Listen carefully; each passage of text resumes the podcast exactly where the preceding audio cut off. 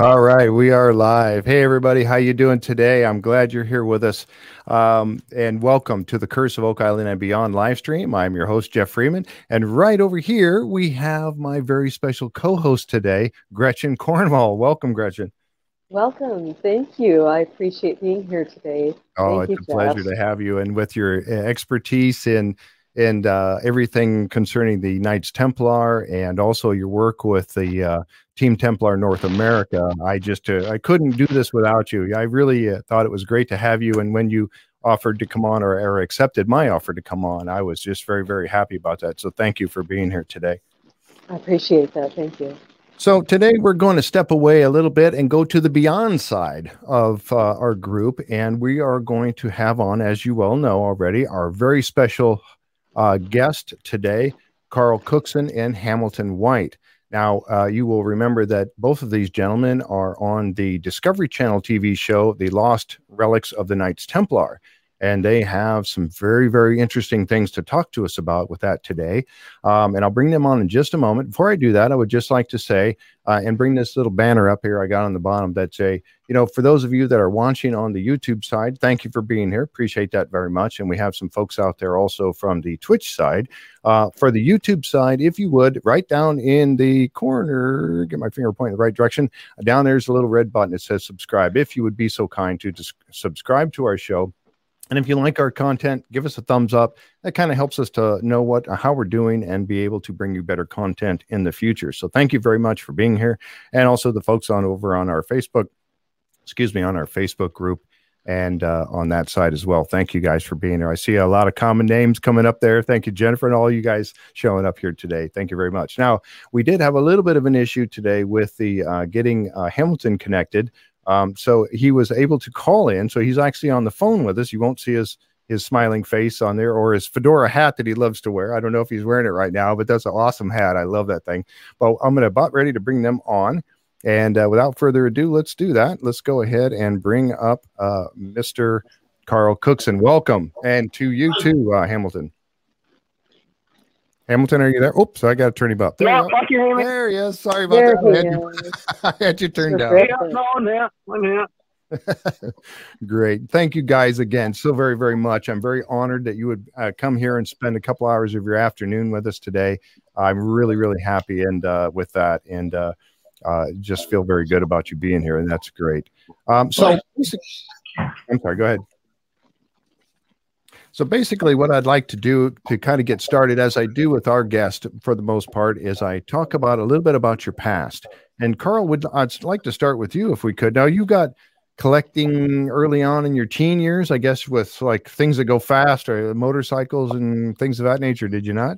Well, I, I think the first thing I collected was stamps, like most kids used to be. Oh, really?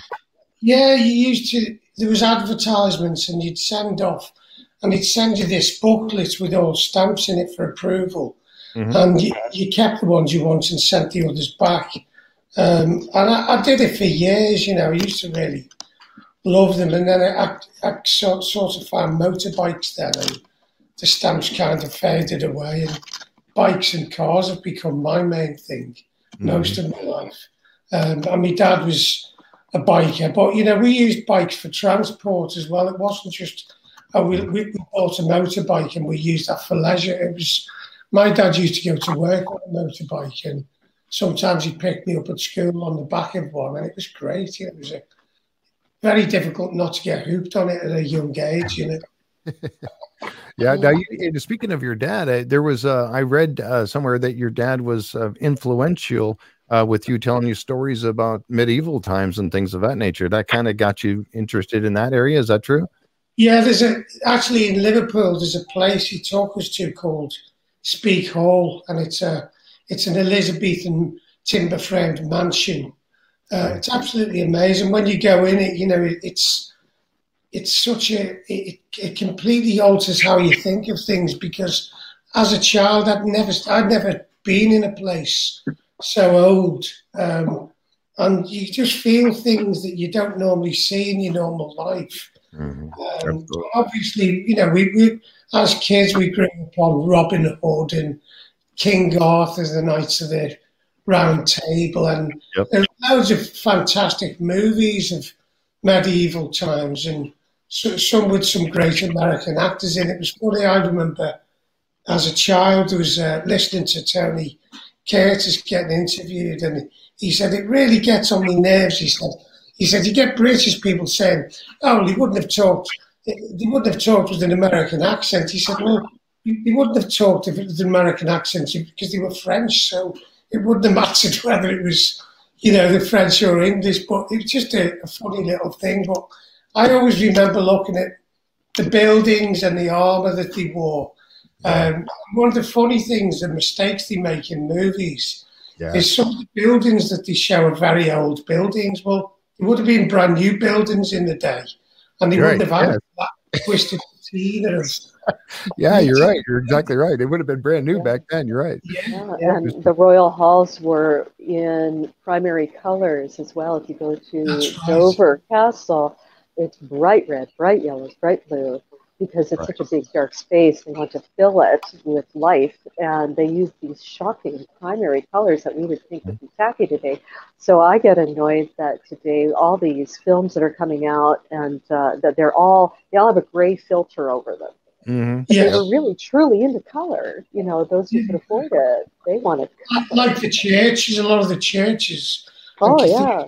Actually painted in polychrome. So, so they weren't grey stone. They were very, very vivid. Yes, uh, Canterbury Cathedral. The whole front was painted. All the figures, the people on the front, they were all painted. And that was the the, the yeah, show of the day, the TV show of the day. So, an, an assault on the senses so yeah, yeah. And like the, I, the, the, the church is really up until the Templars, the Romanesque architecture uh, is very dark, you know, because they didn't have flying buttresses to put, uh, you know, naves on. They had the big. They, they, they brought light in with the with the with the Gothic architecture. So prior to that, churches and, and castles were very dark places. Yeah. Yes.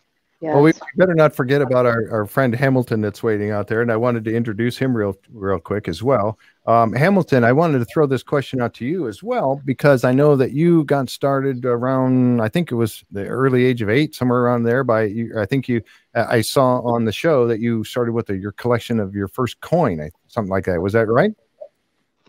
Well, no, probably before that. Hmm prior to me actually having any money, I was just picking up rocks and stones and anything I could find that I could haul off home.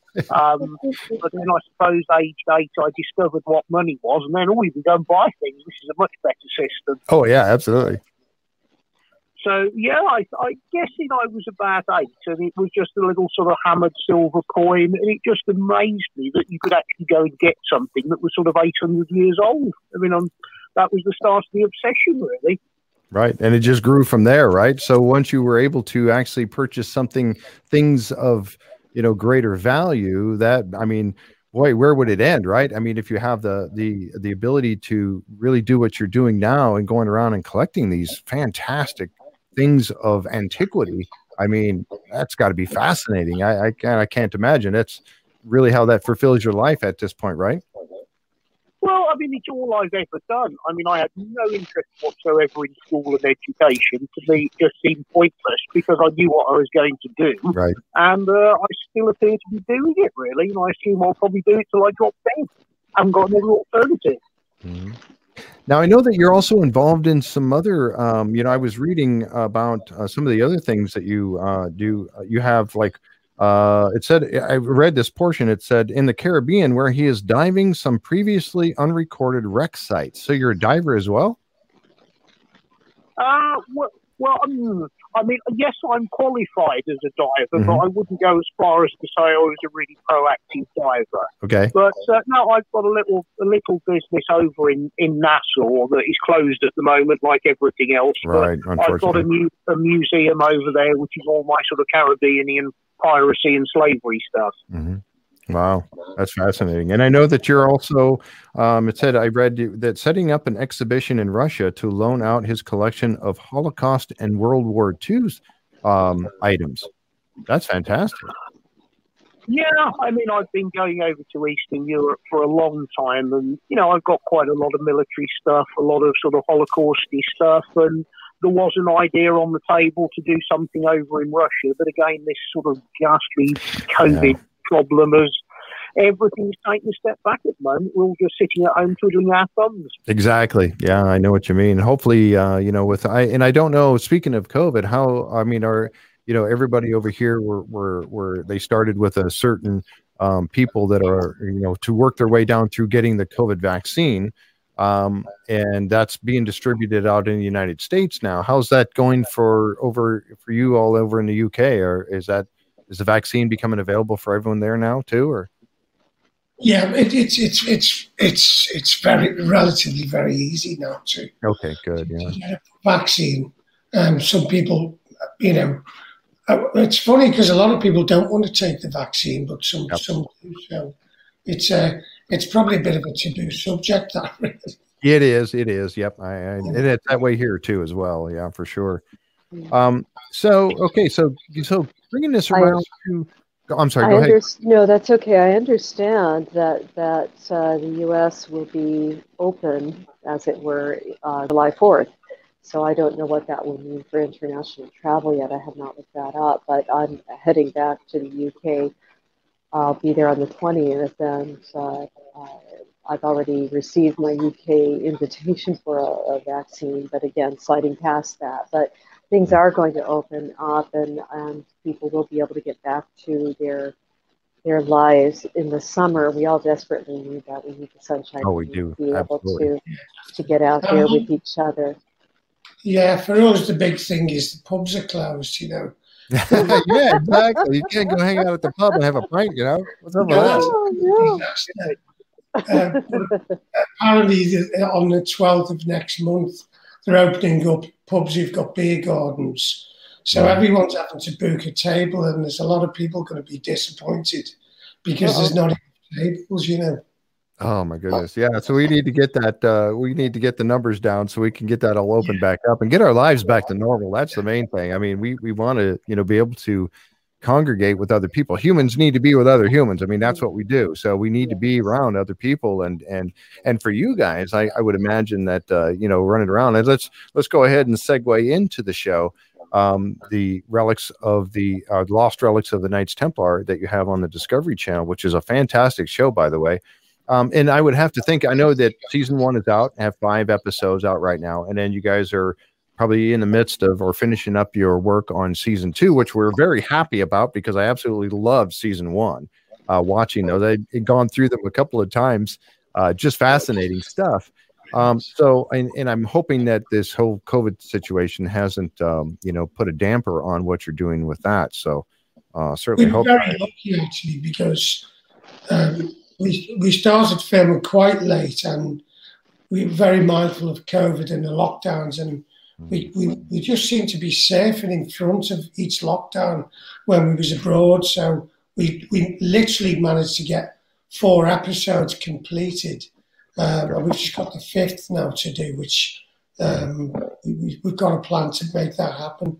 So it should be in the box, ready to get, deliver to the broadcasters, and then um, probably air late, late, probably late fall for you guys mm-hmm. um, or you know, some sometime in the autumn, um, and we, you know, we're we're we're, we're like we, we don't get to see it till it's broadcast, which is right.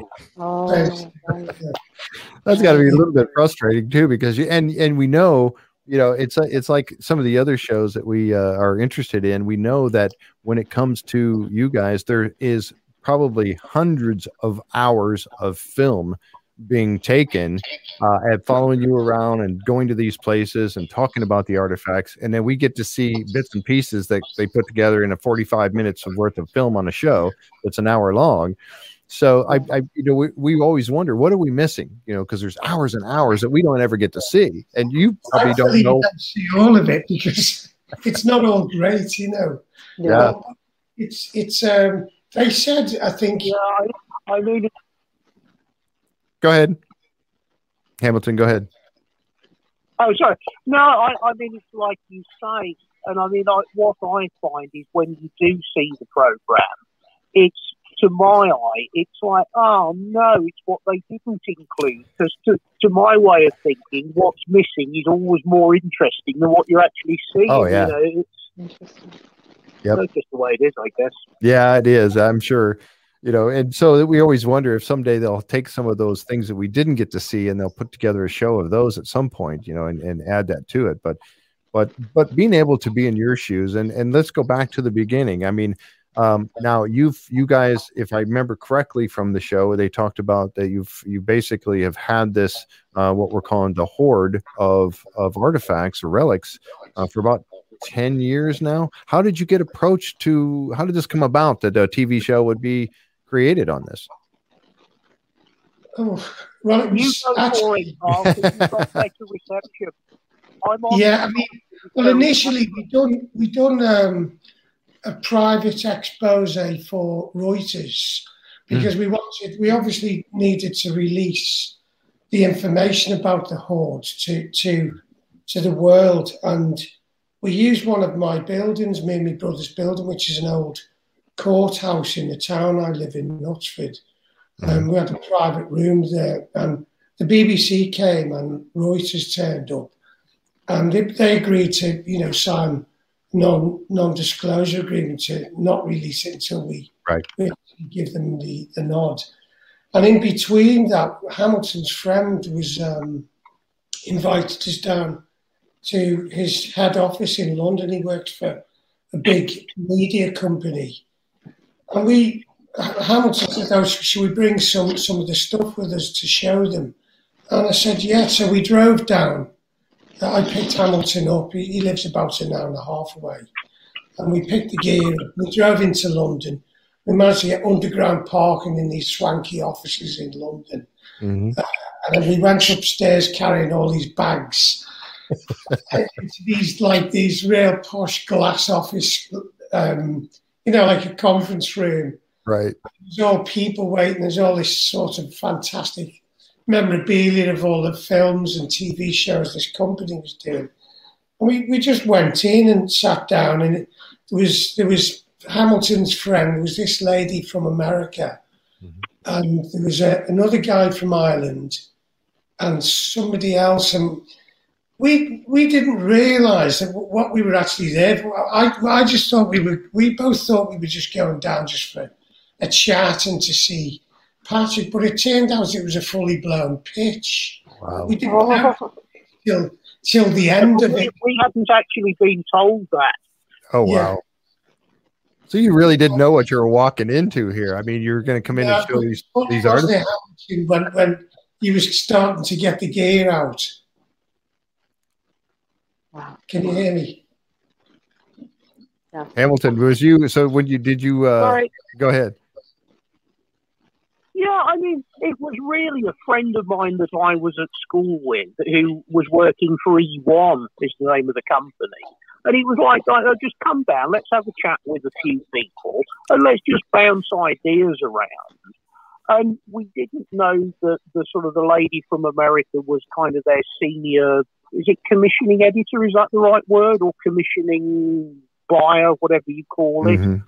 And the guy who'd come over from Ireland, they had just signed a deal with his company to start developing programs. I mean, we, we didn't know him. We'd not met any of these people. And we just kind of sat there chatting away quite merrily, the same as very much like we're doing now. Mhm. And they all sort of started getting excited and flapping their arms and getting very American TV executive about it. and we just sort of sat there looking at each other, and it's like, oh right, oh okay, we'll make a program then. Oh, fair enough. But it re- wasn't it, Carl? I mean, it was as vague as that. Yeah, and it was funny. I mean, we it, it, it went on for it was quite about two hours, wasn't it? And Yeah, she she she was so excited. She says, "Oh, this is this is incredible. We can see a big show with this." And you know, we we think, "What's all this about?" You know, and and the next thing we was we sort of pulling stuff out, and they were just gobsmacked by the items we had. But Yeah. really, what what was what the funny thing was is they were they were more intrigued by me and Hamilton for some reason. Really? So that's I think these they they saw the they saw the collection as something very important, but I think they thought they seen the sort of whole package of us being able to deliver that as a, a conduit to, you know, to, to make a show somehow. And, and that's what happened. We didn't actually end up doing the work with the, American lady, but we subsequently done the show, the um, production company in Northern Ireland. And it, you know, it's it's a it's a whole new world once you get involved. in terminologies and how the business works, it's really unusual. So the next thing they said is we we um, we're going to make a sizzle, and I said, "What's a sizzle?" And he said, "It's a it's like a five minute taster of what a show ah, could okay. be." Mm-hmm. so, oh, a sizzle. Okay, I was wondering a sizzle. All right, yeah, that yeah. makes sense. so the next thing, we got a phone call, and he said, oh, "We're sending uh, a camera crew down to yours," and so Hamilton come up to mine, and I, I was breaking it. I was really scared of being in front of the camera because I thought. I'll just freeze. I won't know what to say. You know, it's it's. I can talk till the cows come home in the pub or with me mates, but put a camera it's like just like freeze. I really, he wasn't frightened, was he, Hamilton? Well, it didn't really faze me because I mean I'm a lot more laid back anyway, hmm. and I mean nobody really gave us any instructions. It's just like, oh, here's a camera crew, just do something. Do something. Well, like what? Uh, just unpack some boxes. Oh, okay, fair enough. I mean, it all just seemed very haphazard. That's funny. I thought the whole, the whole film industry would be some kind of run with Germanic efficiency down to the last second. Right. But it, it, it, wasn't. I mean, it was just like, oh, let's go up the warehouse. Oh, here's someone with a camera. Oh, did anybody bring the battery for it? Oh, uh, I'm not sure. Anyone? And then it was just like, oh, oh, we'll point it at you guys. Go over there and unpack some boxes. And it was as you know, again, it just seemed to me all very disjointed. But you know, whatever we managed to produce, they turned into this little mini five-minute movie that I don't know whoever it was seemed to like it. I think. Well, when, we, next, when we saw that, we got invited down to another office somewhere, and we went down, and, and there was some other American people from some other channel, some some some big dis. I, I won't say the name, but they'd come to see it. So again, we were doing a pitch without realising it. And the next thing, they turned the cameras on, this this, this screen on, and, and lo and behold, there's the sizzle. Um, and oh god, it was horrible for me listening to myself and looking to myself. you know, it's just not. It, it was perfectly fine. There's nothing wrong with it. Well, uh, yeah, but it, such... it, kind of worked, and you know, the, although as Hamilton said, it was quite random what they appeared to be doing when they were filming us. They put, you know, they put together the, the architecture of the show in that sizzle, and we we done we done the filming of the period, and it's only it's only actually when you when we've seen the show that we kind of get what we're supposed to be. Do you know what I mean? As as yeah, as, yeah. as people on it because we, we couldn't visualize what what what it was, you know, how we were going to present ourselves. Right. So doing the second series is, is a lot easier because we're not we understand what we are. Yep. You, you know what I mean? It's like before I just thought, how, how the hell are we going to pull this off? But we've got, you know, you, have got a good team behind you that put do fantastic things and he, mm. he you know, keep the story tight and, and and they make it so that people can enjoy it. Mm-hmm. Yeah, and it is, and that's the thing is, you know, to to and you guys have come on and you're, you know, we we just watching the show. I get the feeling that you know you guys are just out there having fun doing what you're doing, collecting this stuff and gaining history on it, and then taking these items and over and having them looked at, you know, and having, you know, uh, uh, you know, authoritative figures, I guess, or people in, that would know, examine these items, and it looks like you're just having a great time. So, however, you may have been uncomfortable making this happen, you pulled it off very well. I mean, I, I was very comfortable watching you guys. I mean, it just seemed like you've been doing this for a long time, in my point of view. Yeah. Well, and you both have. Well, I think it, it's because we're not actually TV presenters and we didn't actually intend to get on the television. So we kind of turn up and we're our normal sort of selves. Mm-hmm. You're not actually presenting anything in like the traditional way. It's just we're kind of getting on with what we do anyway. Mm-hmm. And uh, oh, point a camera at us. Exactly. Yeah. And we're going to nice places and get paid for it, which is very enjoyable. exactly. you know, to, to, to, to, get put up in a hotel and get your food and drink bought for you, uh, mm-hmm. to make go in great places, and and we get to go into, you know, buildings with with nobody in them, and you know, into places where people don't get. That's a real privilege and a fantastic thing for us to get the chance to do. Mm-hmm. Yeah, exactly. And and and we've seen that on the show and that's just I mean, you're you're you're taking us to places uh, of course, I've never been to the UK, so you're taking us viewers to places that we've never seen before.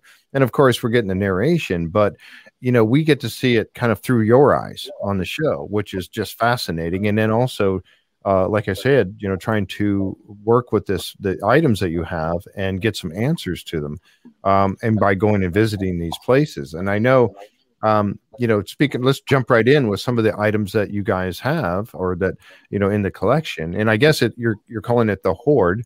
Um, now, this I guess was initially, if I remember from what I've read correctly, this uh, mon- many of these items were found um, while they were looking for a graveyard for the Romans or something like a Rome graveyard. Was that is that how that started? Yeah, I mean the, the initial discovery was in 1960, mm-hmm. And it was entirely by chance. It was some Portuguese who were looking around what was a Roman settlement, mm-hmm. trying to find a Roman graveyard because you know the burial tradition with the Romans, you were buried with your valuables, your right. gold, and your money, and mm-hmm. you know jewelry. So I mean, at that period in time, it was a relatively common thing to do to go and try and find Roman graveyards. Um, by one of those quirks of fate, they were in the wrong part of town, um, which it wasn't known at the time because excavations and research hadn't been, hadn't been done, mm-hmm. and they just dropped on two little caches that were buried, we think about sort of 20 feet apart. Wow. And that was the initial part of the hoard, which had got the more, most important pieces in the chalices and the ritual vessels and the, the sort of agate pieces. And and where and this was where, where was this exactly now? This was I I've forgotten. I'm sorry if you mentioned that, but where where, where was it? In Tomar, in Portugal. Yeah, yeah. it's it's it's one of the it's probably the the, the main Templar town, the most eminent Templar town in mm-hmm. Portugal. You know, it's it's it's it's a stunning place. It's it's uh, it was founded by a, a Templar called Gualdim Pais, who um, was a, a, magnificent character. Um, there's a big statue of him in the in the. Mm-hmm. Uh, yeah, we saw that on the show. Yeah, exactly. That's well, right in the square there. So, and I he was, he found, oh. yeah. Go ahead, go ahead, Gretchen. Sorry. I'm sorry. I just uh, I appreciate seeing different uh, cities, such as in Portugal, Tomar. Uh, it, you brought a different a different slant to the entire Templar subject. Over the years, the focus is always on Scotland, mm-hmm. but it's such a much bigger, broader story than that. And you have brought that to us through these incredible objects that were lovingly, skillfully, expensively created. And the, the poignancy I, I, felt in the fifth episode, I won't I won't see how it ends for everyone that, that watches has not seen that yet. But to find out that the Inquisition did so much damage and that these objects were, were buried in such desperation and hope for for a future. And did they they couldn't possibly have understood that it was going to take hundreds of years for them to be rediscovered. And they obviously fell into the right hands with the two of you. You know what you're looking at. You knew what you were doing. And i'm just so thrilled that over the course of, of a decade you've been able to ma- amass a museum's worth of very special sacred artifacts Mm-hmm. with the hand of the most enigmatic chivalrous order that has ever been created uh, Right. behind these objects and it's it's so impressive it's so exciting so forgive me for gushing I, i've just i've seen each one of these episodes uh, seven times and i learned something new each time and i appreciate your expertise you both have a skill set that is so important Mhm. and you know what you're doing, and that's so evident. And you are who you are. You, you're just real people, but you have a skill set that's impressive. So I just wanted to say thank you for what you've achieved Yeah, for, for all of us. Uh, and for someone like myself, you are completely changing and, and lifting the game, the Templar game. And I've had so many people say to me over the last years, "Oh, everything that's knowable is is done and dusted. You know, there's nothing else to discover." And I, I always knew that wasn't right. I said, "No, you wait and see. This is going to get more and more interesting." And here you are. Yep. here you Yeah, both and you've are. much to show as well. You've got to understand it. You know, we only shown five items on series one, um, and there's there's a big collection there, isn't there, Hamilton? Yeah, I, I mean, it was very difficult because it was. We didn't really know, you know, is it a one series, is it multiples, or what's going to happen, or we didn't even know the length of what each show was going to be. So it was really one item per show was what how it was going to work out. Right. But with, you know, there's a couple of things in the background. But I mean, in total, there's uh, out out of the original hoard and all of the other stuff, there's over a hundred items. Wow. I mean, it's way more than, than we've discussed or we've we've shown pictures of. I mean, it's such a variety of things. I mean, the main and most important pieces were out of the Tomar hoard, which we think was about sort of 25, 30 items in the original find, which has got the obsidian chalices and the better pieces in amongst it. But subsequently coming to light, there's been a lot of very, very interesting stone carvings with chalices and kind of grail worship on, and all the sorts of things that probably in period would have been considered heretical. Mm, yep. You know, and speaking of the chalice, I've got a picture of it here. Um, and uh, you know, for some of the folks that uh, haven't seen, whoops, that's the wrong one. Let's go. Uh, get that out of there for a second. I had the wrong picture up. Um, so, I mean, we we've seen the um, the chalice, of course, and and got a chance to look at that, and then we heard a little bit about how it was created on the show. You know, and talking about you know, first of all, the fact that I never realized that the you know obsidian being such a hard substance. And so that and again this is part of what i was leading to is the fact that you guys are giving us education. Like gretchen was saying you're taking us to places that we've i've never uh, i've heard of uh, tomar but i've never seen it or been able to really understand what all is there. And you're bringing that to light for us all and then when they talked about this, you had this uh, particular person, I've forgotten his name now, that was on the show that got to examine this chalice. And then he showed, you know, scratching it, you know, this uh, other chunk of it that he had was something, and it was not making any mark at all. And then he finally scratched it with another substance that did mark it.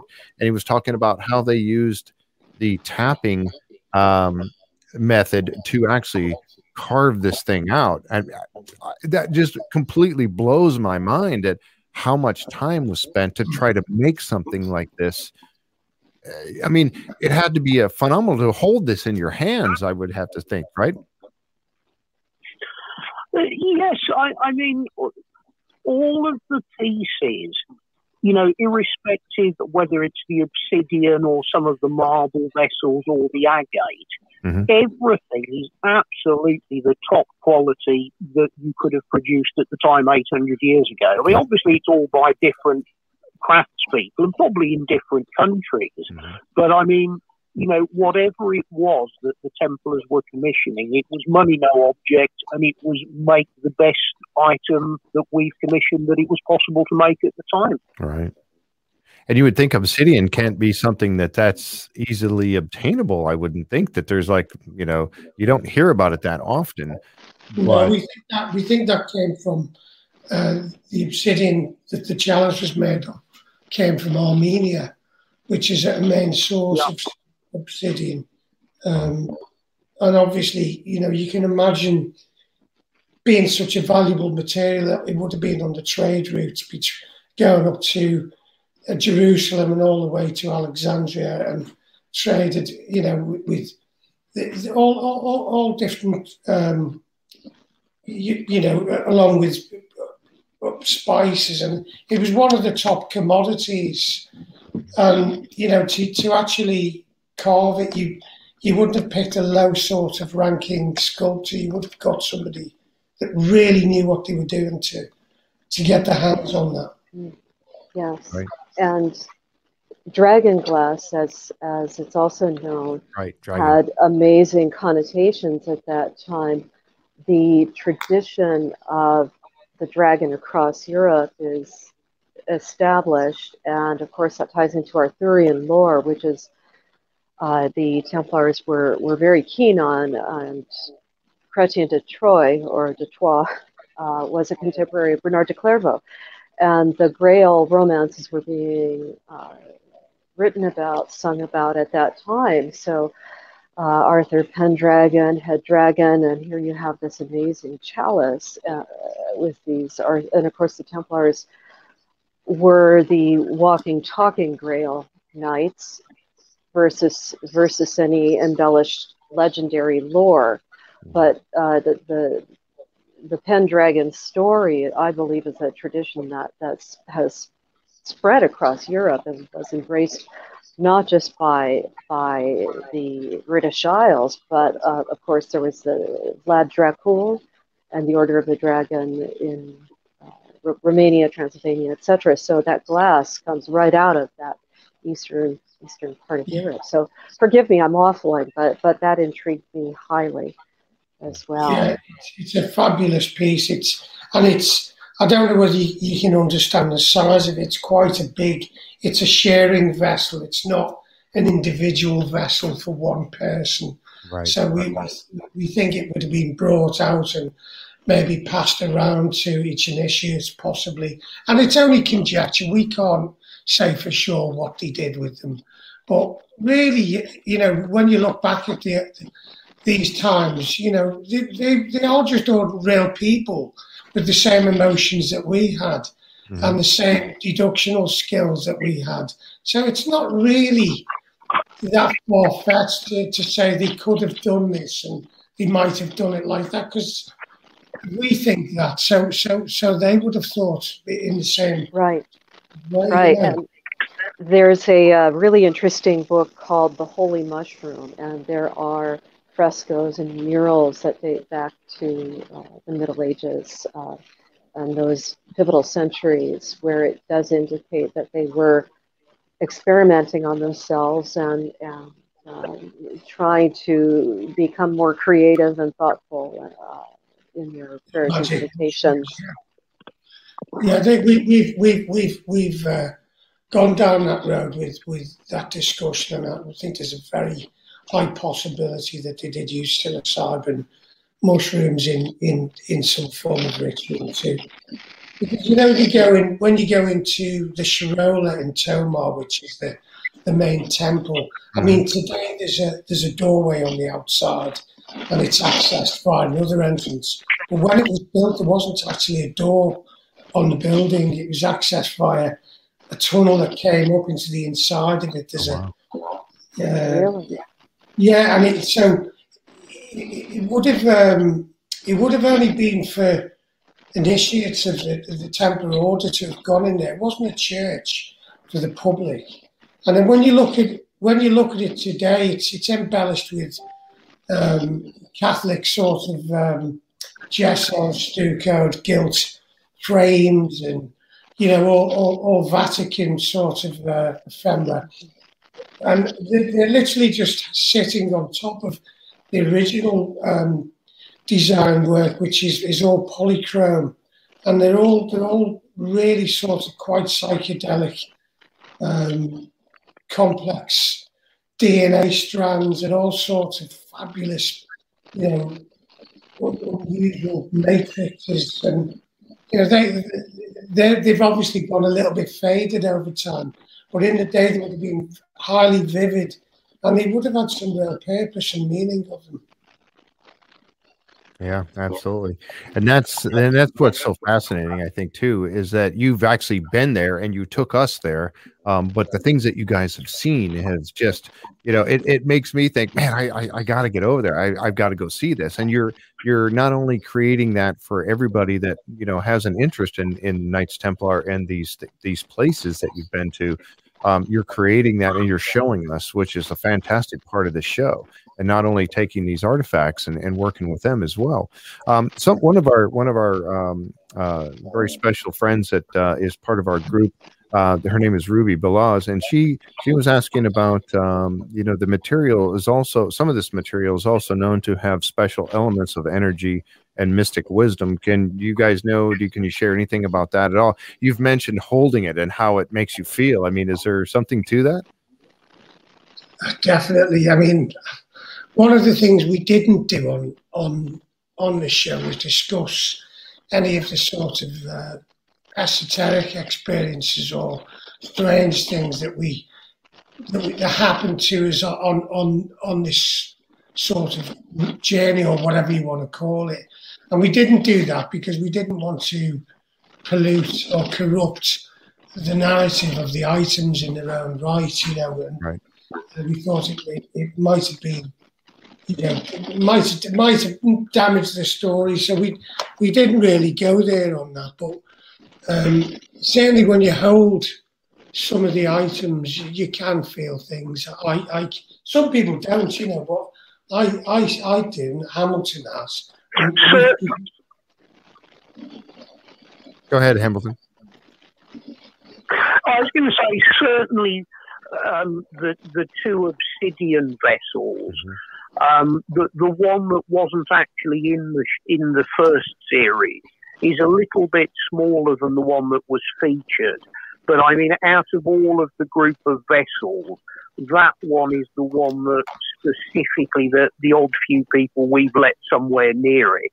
I mean, pretty much everybody gets something from it. I mean, it, it's very hard to describe until you've actually picked it up and handled right. it. Yep. It's just got something about it that's very hard to describe with words. And if you start going down the route of, oh, it's got mystical energy, you, you kind of, I don't know, we feel maybe we're kind of going to get branded a little bit away with the fairies and yeah. the new age. But it isn't at all. I mean, it, it genuinely isn't. A lot of what I would call perfectly normal, intelligent, well balanced people who aren't at all into the spiritual world have picked it up and you just get it, you pick it up, and the moment you're handling it, it's got this something or other about it. A bit like when you walk over ley lines or energy lines. You know, if you're receptive to it, it's just there. You feel it, and you can't mm-hmm. really tell anybody else why. It just is. Right. Yeah, and I agree All with you. All of these objects and uh, ancient churches are meant to stir emotional responses Absolutely. from a human being. They're these tall, tall structures that you keep looking up and up and up. And most people at that time, they didn't live in a dwelling that had a second floor. So, you know, you find yourself in this structure that is breathtakingly impossibly beautiful and uh, impossible to build and the smaller objects that you hold as well are meant to elicit a, a response of, in miniature of that same, you know, breathtaking. Uh, well, it's not only the objects. When you actually look at some of the constructions of the buildings, it's it's the position of them. So many of them, like Tomar and Chartres over in France, the locations where they're built, they're either over the intersections of ley lines or they're over the intersections of um, underground waters and streams or magnetic energy fields. You know, mm-hmm. it, it isn't an accident that these places were constructed here. It was thought out very deliberately. Mm-hmm.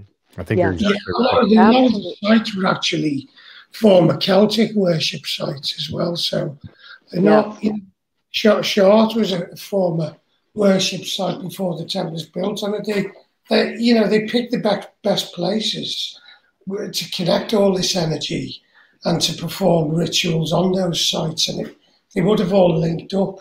The part, mm-hmm. you know, whatever you put into them or whatever you take out of them is, is coming off this grid system, and we we we don't know what it is today. I mean, you know, it's a bit like if you look at what Tesla was doing. He was looking at the energy grid in the air. Mm-hmm. Um, maybe it's connected. Maybe they, they, they, you know, there was some knowledge that was that we've lost now, or right. we, we don't know. But the, the Templars knew something about it. They on that side, and they were also, you know, very sophisticated in the uh, appreciation for the aesthetic so, you know, you can see with the Gothic architecture and these items that they're, they're, they're beautifully, uh, exquisitely designed. And mm-hmm. there's a reason for that, you know, because we all know when you see nice things, it makes you feel good straight away. There's, there's a, a positive payback the instant you see something. Uh, conversely, when you see ugly architecture or ugly items, it, it, you, you, are repulsed by it. You don't want to you don't want to get close to it. Yes, and it's about bringing bringing uh, as above, so below. We've all heard that one so many times, but it's true. And light, Vézelay, the, the church of Vézelay, uh, dedicated to Mary Magdalene. I believe it's eight pools of light. They positioned the cathedral so that that uh, I believe it's the summer solstice, which is of course John the Baptist feast day is the 24th, the solstice is the 21st of June, but you get these eight pools of light that come in right down the center of the aisle leading right up to the main altar. So it's, it's, it's a stunning effect. And uh, light uh, is energy. And uh, absolutely, I, I, agree with that. And of course, today we, we do have different instrumentation that can measure. Yeah, and the, the, the number eight seems to be a a, a big recurring number within the Templar order. You know, you, you, we see this number everywhere we go with columns and um, altars, and even the amount of the amount of sort of uh, initiates that would be in, say, the Sharon. We think it's eight plus. Joe said, Joe, the, the guy in, in Portugal said it's it's eight plus one, which brings the number to nine, and the one would have been the Grand Master. Um, right. You know, that was servicing.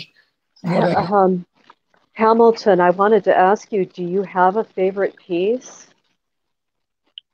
Whatever comes next. That's what everything with collecting is what whatever you've got, you're never totally satisfied with because there's always another thing to come. Mm-hmm. So what, whatever comes next is the favourite for about three days, and then it's oh, now what else can I have? You know, I it, I'm the same with with everything I collect. I mean, I know Carl has got pieces out of the hoard that he really has a leaning to, and I think other people do.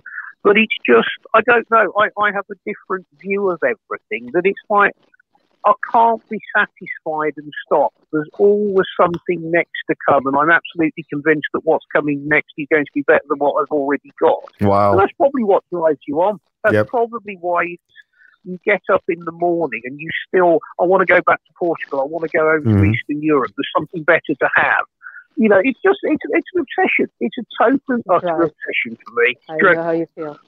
Yes. Carl, what about you? Do you have a, um, Hamilton alluded to that you might have a few favorite pieces that, have we seen those yet? Or? You haven't seen, it's the smaller obsidian chalice, the individual chalice that, that is the magic one. That's, that's ah. the, if you wanted one item, I'd, I'd, I'd be walking away with that. You know. But, um, okay. you know, obviously the sword is amazing because Oh it's, yeah, it's a boys and toys thing with swords. You know, we, we we like weapons and stuff, and I just think I try to imagine, you know, where that's been and what what events have sort of happened around it. You know, it's it's it's fantastic. And also when you when you actually hold it, they're they're so well balanced, and you know you can you can see how they were used. They were designed perfectly, um, and it's great for us as well because we, you know, th- these items are not behind a big sheet of plate glass in yes. a museum. Exactly. We up and, uh, and, and we don't have to wear white gloves when we're doing it either. Yeah, I, I noticed that. Yes. Yes. That's neat, and and the fact that you're bringing this out so that we all can see it as well. You know, because as you you guys have alluded to um, previously, you've talked about the fact that they're. Um, I guess we lost Hamilton. Oh, hopefully he can call call back in. I'm going to send him a message here real quick. Um, but you know, you have people that would have um, uh, artifacts that um, you know they they don't ever show it. You know, they keep it locked in a in a basement or they keep it locked in their own uh, personal storage um, or collection, and they don't really let that out to the public. And the fact that you guys are and you're sharing these with everybody is that's that's the phenomenal part for us because well, yeah, go ahead. The Big thing we want we we would ultimately like to do is to get these in some sort of exhibit place where people can actually come and see them because um, there's nothing like seeing them in real life. Um, but the problem, you know, it's a big problem having the collection because it's a big responsibility. You know, that we've got to protect them, um, and we can't pass them on to just anybody. We've got to really qualify the bona fides and intentions of the next sort of custodian caretaker of these. I was wondering sure. what what your forward plan might be on, on, that front. So thank you for bringing that up because this is so so significant. Mm. Yeah, and it's got to be the right person because if you think about it, you don't want you don't want a sort of uh, James Bond villain that says it's they're all mine and I'll put them in my cellar and right. only only I get to look at them. Exactly. Um, and equally, you could get somebody and you could get a group of people that want to pulverize this collection for political or religious reasons and to make it publicly known that they've done it. And, and they pay big money to just do that because the value to certain groups of people would be so high that, yeah, we'll just destroy it. But so we've really got to make sure that whoever we find is, is, is, is the right person for this or the right organisation and that they're going to allow the public to see them. Yeah, so uh, so many of the big museums they've only they only display an eighth or a quarter of what they actually have, and oh, that's yeah. sad. And I realize there aren't enough days and people. Yay, he's back. Yeah, I think we got you back. I called you. I call, I ended up calling you on a on a different uh, through uh, Facebook there. So can you hear us? Okay. Ah, okay. No, that's what. No, Skype just cut me off. I think you can only talk for an hour, but he cuts you. But I'm back. I can hear you perfectly, Jeff. Okay, good, good. Uh, can you guys hear him okay? Yeah. Okay, good. We were just talking, Hamilton, about the next custodian of the collection what we what we wanted to ensure happened, you know, with the, with the with the next people that that, that, that, are looking after it. And I was mm-hmm. I was just saying that we want to make sure it's the right kind of person or organisation who protect it and allow the public to see it? Well, I think the important thing is the amount of effort um, that's taken to get it this far. Is it now it's back together as a group? It's got to stay as a group. It can't ever be split up again. Yeah. Right. I think that's very important. Yep. Yeah. Definitely. Yeah. Uh, they're not. They're not. You know, they're, they're not commodities now. You know, they're not they're not just items to be hoarded on the market. You know, there's a, a serious reverence around them. Um, and that being the case, we've really got to make sure we've got to look after it while we've got it and make sure that when, when that baton's passed to the next custodian, that they, they, they do exactly the same. Mm-hmm. Well, I, am not actually dead yet, so it doesn't occur. But as there is a good series of lawyers there behind the scenes to sort of make sure it all um, it all flows as we want it to. Put it that way. yeah, yeah, absolutely, and that's and the fact that, uh, like you said, finding the next custodians that would be able to um, carry on what you're doing and keep it all in one place you know keep it all together.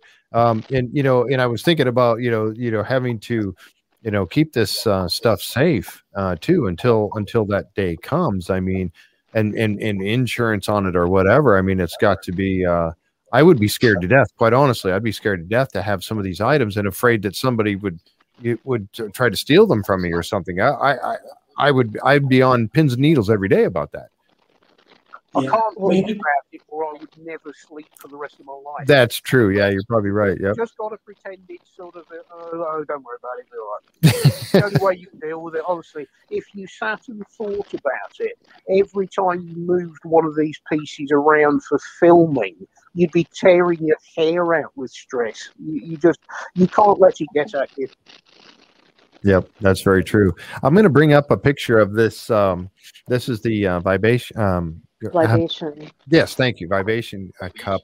Um, and this is a phenomenal piece right here. I am absolutely blown away by this. And you know, we've talked a little bit about rituals, and and I know that I think you had a researcher by the name of Dan Jones that was working with you, um, but he was kind of poo-pooing the whole idea of these rituals um, because he wasn't finding anything on it. But in fact, there really wouldn't be anything, in my opinion. There wouldn't be some things written down about different rituals that may go through. Now, on an entry level, when they bring in a, a, a new a recruit into the the Knights Templar, they there's going to be a certain level of you know uh, you know coming in indoctrination and what he might have to go through, but as you go up in your higher ranks, I'm thinking there would have to be some sort of a of a ritual. Isn't that kind of what you're thinking as well? And I know that that Gretchen probably has some information on this as well.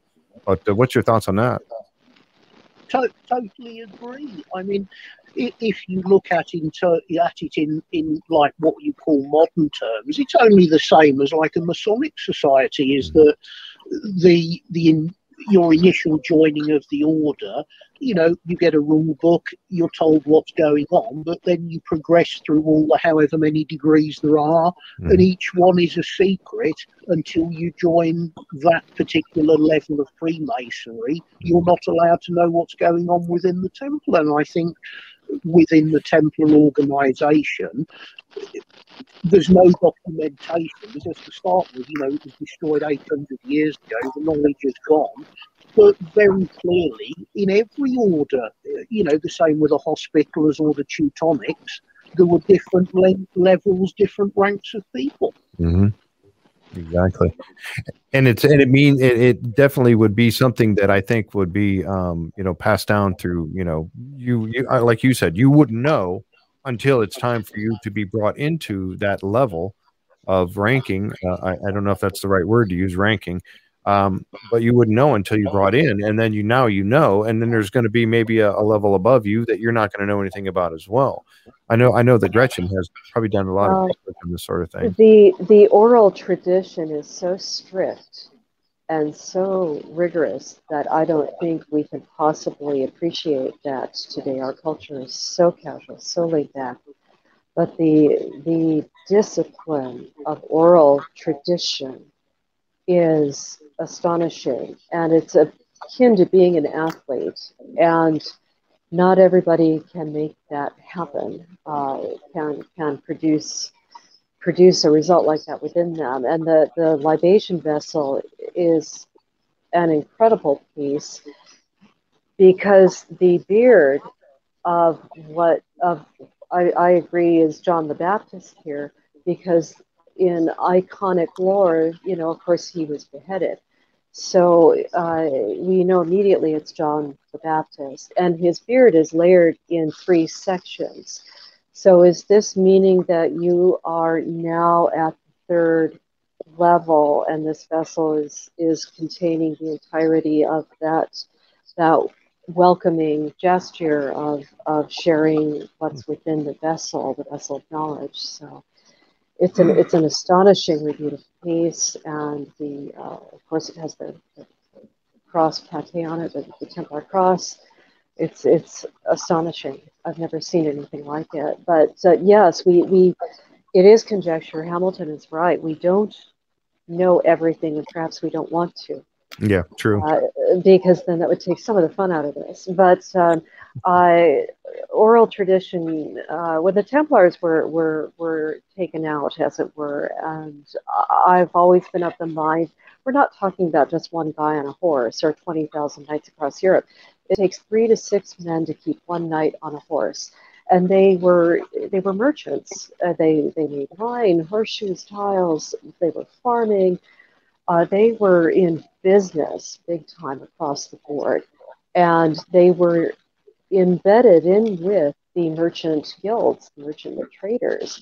Uh, so you know this this knowledge of of ecstatic, if you will, uh, prayer and perhaps gifts of sight that that can be uh, bestowed from uh, above down to earth, spread organically throughout that network.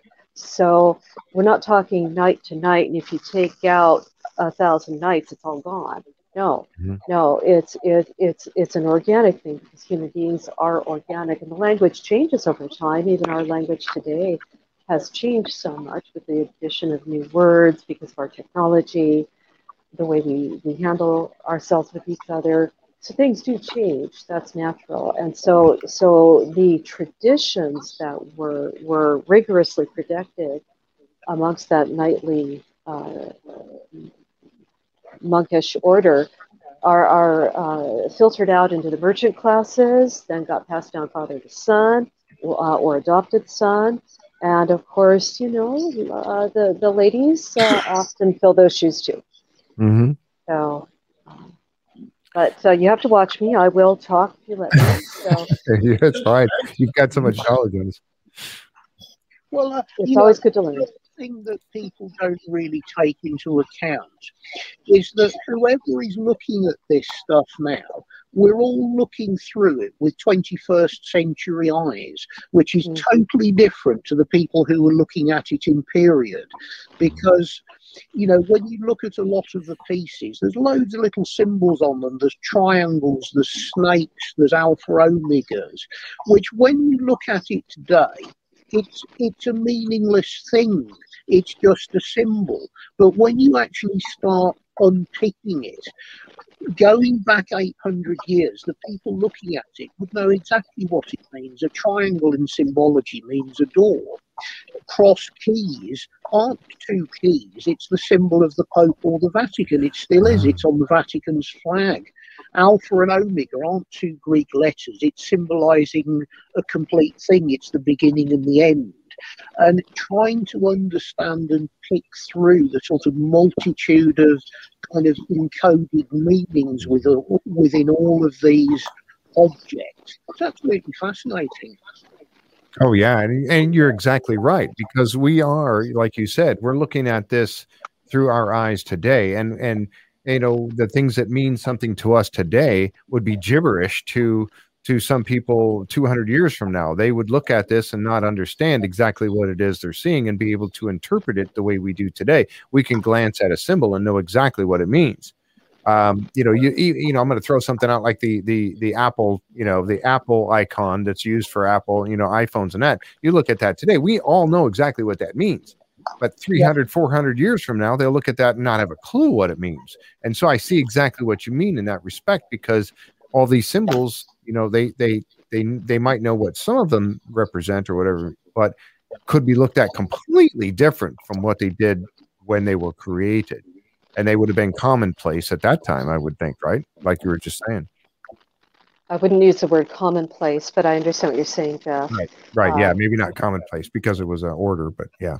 And this is where it gets murky and i'm sure hamilton and carl know this quite well. You you had to exist in uh, the the religion of the day, and you had to be very covert if you had a, a slightly different viewpoint on on an incident uh, in the Bible uh, or or how human beings actually interact with their world uh, intuitively. So So often it's like an onion, and these symbols have uh, multiple meanings, so that you can completely explain away uh, justifiably, so you would not be marked as a heretic. Uh, so that the triangle becomes it well is is a symbol for the, the Holy Trinity. So you know, uh, and as Hamilton said, it's a doorway. Um, Mm-hmm. Uh, and it, the, then you have the tetragrammaton, you know, that, that, that triangle where all light comes through, and accountability. Mm-hmm. So it, it, gets very complex. No, and absolutely. that's why you start with a picture when you're talking to somebody and you introduce them to a new idea through the picture. Right. So. One of the one of the users were asking about the uh, libation cup, and they were saying something about the fact that um, um, would this? It was actually a, a, member by the name of David, and he was asking about the this cup, the vessel. Um, would this, because it's John the Baptist that's you know carved on the four sides of it, it would this have something to do with the um, you know where they were being accused of drinking from the head of Bapt- John the Baptist? You know, where it's starting to throw that uh, heretical type uh, stuff. Is, is that is that sound plausible at all? Is that something that might? I can, yeah, it's, it's it's it's it's as good as anyone's uh, conjecture on, on on why they've done that. You know, um, but equally it could be that it can be seen by everybody around them. When you know, if if, if a master is holding a vessel.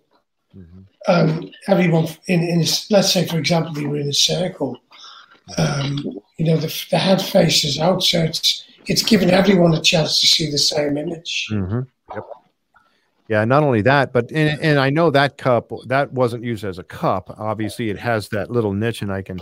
Um, it's got that little niche in the in the corner, which it looks, and I think that Hamilton, either you or or uh, or Carl, you had explained it, it would have some sort of like a uh, a silver bowl that went inside there with like a little spout or something where you would pour, maybe use that for mixing and pour something out. Is that correct? I, I think we're both confident in that. That you know, whatever was mixed in it, there's no marks actually in the bottom of the vessel of like a pestle or grinding marks or mm-hmm. anything at all. So I, I think it's you know, it's safe to assume that it had some kind of inner sleeve, be it silver, gold, we don't know. But I mean, there's, it, it, seems so precise, and there's no marks on the inside at all. Mm-hmm. You know, it, it doesn't really make sense. Right. And it was clearly designed for to pour something into a separate cup because it's uh-huh. the, the, lip on the top of it is flat. It's about half an inch wide, so it's not designed for drinking from. Right. And the, the, the cutout, it must have had some form of a spout to, to pour out into a smaller vessel, we believe anyway. Right, right. And that makes sense because it looks like it might be something you would use to mix ingredients together and then of course pour out into the cup that people would then drink from, which may very well be the for for sure. I mean, there's no reason for the vessel to exist unless you were mixing things together. Right. If you were simply just pouring wine or something into the whatever the ritual vessels are, mm-hmm. you don't need a mixing vessel. It, it defies any logic. So again, we haven't got the faintest idea what it was they were mixing together, but very clearly something was being mixed together. Mm-hmm. Yep. Um, I wanted to go to the um, the next uh, item too that we were looking at, and and again, this is one that really fascinates me, and I was blowing trying to say the name of it, the reliquary box. Is that how it's pronounced? Yeah, yeah. Okay, did I do that all right? Um, and that's this item here, and there's a picture of uh, of you, uh, Hamilton, holding it uh, when you took it out of the uh, chest that it was kept in. And so we're looking at a picture of you holding it where we see um, on the one side, this is the, the opposite side has what we, you know, you guys had talked about being um, uh, Mary and Jesus being on the back side. Now we're looking at the side um, that would be who the king uh, uh was that um, described? You've got Saint George on, on Saint George. Yep. Yeah. Dragon and and it's showing him slaying a dragon on there as well. Um, now, what what would this box have been used for? You know, what would in some what it had been to, what would it been to hold? I guess is I get what I'm kind of wondering about. I mean, the, the general purpose of any kind of reliquary right through the ages is they tend to have been made to hold something specific. I mean, within the normal church, it tends to be the bones of a saint or a uh, specific item that belonged to a known person. But what this one was made to hold, we simply don't know, unfortunately. True. No way. Right. I was wondering that myself because it's uh, uh, of the time of Henry the Navigator, and it, perhaps um, my flights of fancy uh, navig- special navigation tools or plotting tools, compass, etc. But well, I was wondering what you thought about that. Well, Henry the Navigator, being sort of one of the younger sons of the king, um, I mean, he came to head the Order of Christ, which was the sort of the rebranding of what the Templars were. And I mean, it was Henry who set out on a lot of the voyages down to Africa, and he was the first of the great Portuguese explorers before Vasco da Gama or anybody else came along. And I mean, Henry chose to build his residence up at Tomar, adjacent to where the Templar castle was. I mean, the ruins of it are still there. Mm-hmm. Uh, we don't know. I mean, it's the only piece out of the whole hoard that post dates the Templars.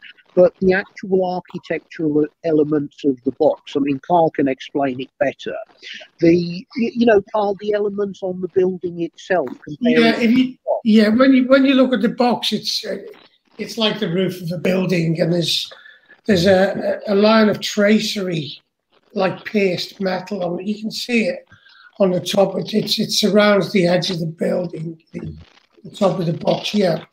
Um, when you go when you go to the Convento Cristo in in uh, in Tomar, which is where you've, you've got the castle, and within that you've got the Charola, and then behind the Charola it just goes on and on and on. There's about there's at least five cloistered sections, five separate cloisters, and one of them, one of the sections is, is Manuelian design, um, and you can clearly see exactly the same piercing uh, rails on the building of this cloister. That's exactly the same as on the reliquary box. Wow. So you know, there's some architectural symbolism that you can see actually in, in the building in, in in the convent of Christ in, in Tomar. But it's all the other stuff around it as well, you know, the the fact that that's the only image we've ever seen that depicts um, St. George as an old man with a mm. long beard. Because if you look at all the images you've seen of St. George, he's a fighting age of, a, a young, late 20s, early 30 year old man. And we've never seen that that done anywhere. So that is really intriguing. Um, the Jesus, the Jesus on the back is unusual because normally Jesus is in a loincloth when, when you're seeing him with the thorn mm. of hmm. uh, the crown right, of thorns. Right. Yep, with the crown and of thorns. He's in a habit, so that's curious, and it's even more curious that they would put Jesus on the back of the box. Right. Not, yes, he should be front and center. Oh, absolutely, yeah. Yeah. yeah. So it's full of fantastic riddles that, you know, we'd be delighted if somebody could tell us what they mean because it's, you know, there's, there's so much to, to learn from this. And uh, somebody might have a painting or something that there's some obvious synergy with this and they go, oh, well, I can see why that's that's put together. But you know, today it's uh, nobody's come forward with anything that we can say. Oh, that's why they've done that. You know, it's, um, it's, it's on the roof line, Carl. There appear to be four little beasties. Uh, yeah. Do you have any idea of what you think those might might be? On the corner. Well, I was wondering if they were salamanders yeah. or little dragon well, they, they're kind of they're, they're some reptilian kind of depiction, and they're, they're not exactly a gargoyle or a hunky punk or anything like that, but they're right. They're, they're, they're, they're, they're a fantasy figure, and they're not an, an animal that we know of. But they usually they're usually to ward off evil, aren't they? You know, when yes, yes, when we gargoyles or hunky punks on Gothic architecture, it's the, the time to to sort of uh, ward off and repel uh, evil. Yes, yes, yes. Mm. Looking to see if I could make this a little bigger, but unfortunately, my picture I can't I can't uh, make it larger there. But yeah, you can kind of see on the corners here something, um, some kind of the, the creatures you're speaking of.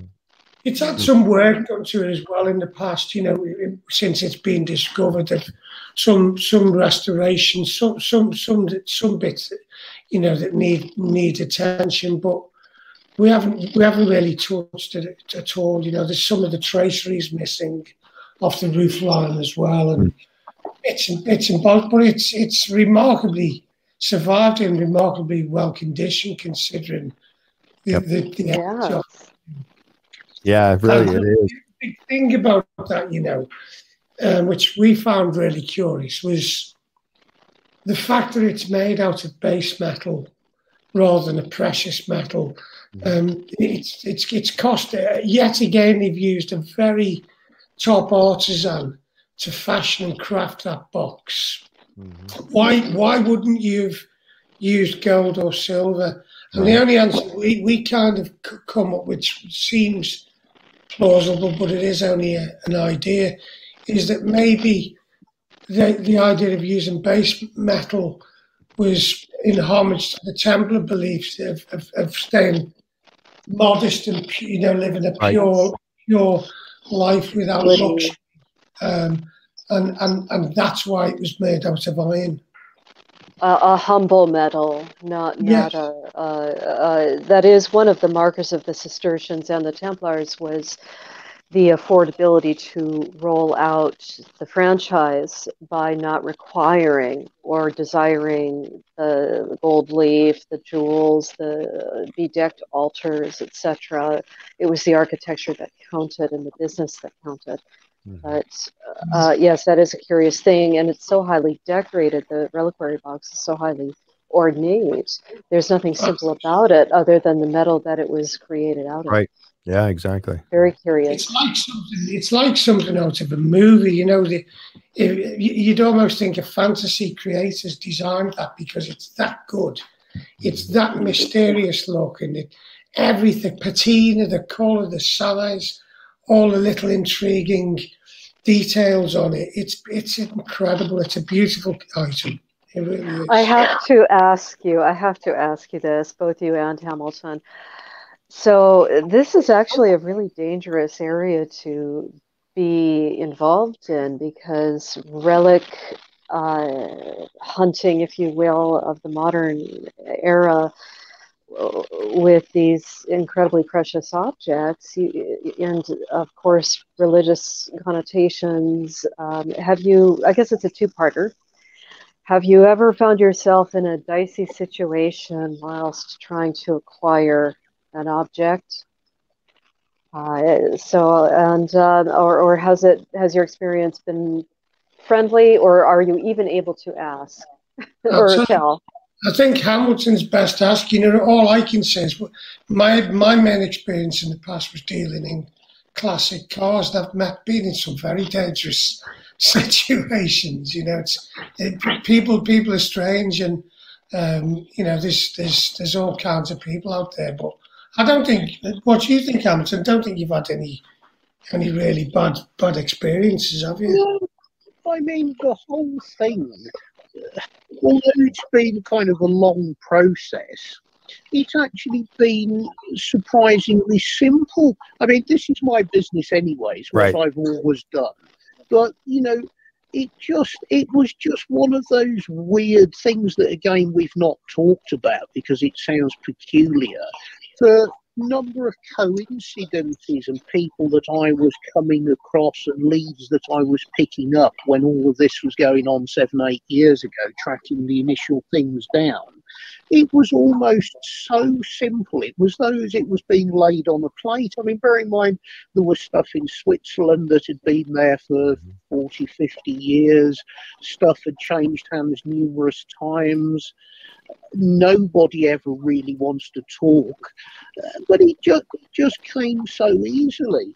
I mean, the the only things that we've had, and it was exactly what we were expecting, is you know, there is always going to be a, a, group of people who are totally negative because either you stole it, you made it in your shed, it's some ridiculous scam, you're out for the money. But, you know, we, we knew that was coming. And it, I, I don't even react to it anymore. It's a shrug of the shoulders. The stuff's mm. real. We've told you what the story is you're passing comments on things you know nothing about, you've never seen it, you never even bother to contact us, and yet you find it necessary to slate us. So, you know, don't yeah. worry about it. If that makes you happy, do it. I don't care. Well, yeah, and it, it definitely brings up that little that little thought. You know, you think of like Raiders of the Lost Ark or something when they're out trying to find a particular piece or something, and the danger that's involved in that. You got to meet dark. You know, hey, come over here. I got this. You know, it, it, you just wonder what that's all about when you're looking to go buy something. You know, uh, and or look at an item to see if you you know want to buy it from this person or not. So you think there's all kinds of like weird stuff involved in that. Not in the least. I mean, if you're dealing in Middle Eastern stuff and you're trying to go over to Syria or the Gulf states, you're going to get yourself a problem. But this was never like that. You know, you're tra- you're tracking something down that appeared in Europe 60 odd years ago. Mm-hmm. You know, it just, you followed the pathways of, well, we know it went to Switzerland. Where did it go? Where was it split up to? You, you're not in the leagues of the people who are going out trying to kind of trade in, uh, you, know, Assyrian or Babylonian or Iraqi type finds. That's where you're going to get yourself in bother. We've had, we've had nothing. I've had nothing anyway. Nothing, nothing. Aside, aside from the dangers of a hangover, though, yeah. We've had loads of those. well, that, that's just normal whether you're out looking for clutter or doing something else. I mean, that's just part of the course. Yeah, uh, you meet in a pub and you know have a, have a pint or two, and then talk about you know what you're gonna you know you know. Oh, can you I can usually tell. You can usually tell when we've had a good session when we've been filming because we'll be wearing sunglasses on the day after. that's a good point. I have to watch for that. I, yeah. Oh. You know, we've absolutely maxed out the night before. I will pay attention to that next time. Seek this out. there was another item that you know honestly this particular item and i'm going to bring up the picture of the uh the the the helm um that uh you had uh hamilton that you had talked about uh this particular helmet that um, has the Nazi uh, stamp or whatever that uh, brass. I don't know if it's made out of brass or what. Uh, put on the, fr- the crest on the front of it. Yeah, yeah, from Himmler. Yes, and I mean you're talking about you know Henrik Himmler, Himmler, and and having you know, and, and then I saw the picture where he showed that sitting in the castle there up on the the windowsill, and it could be the very same one. It looks like it it very well could be.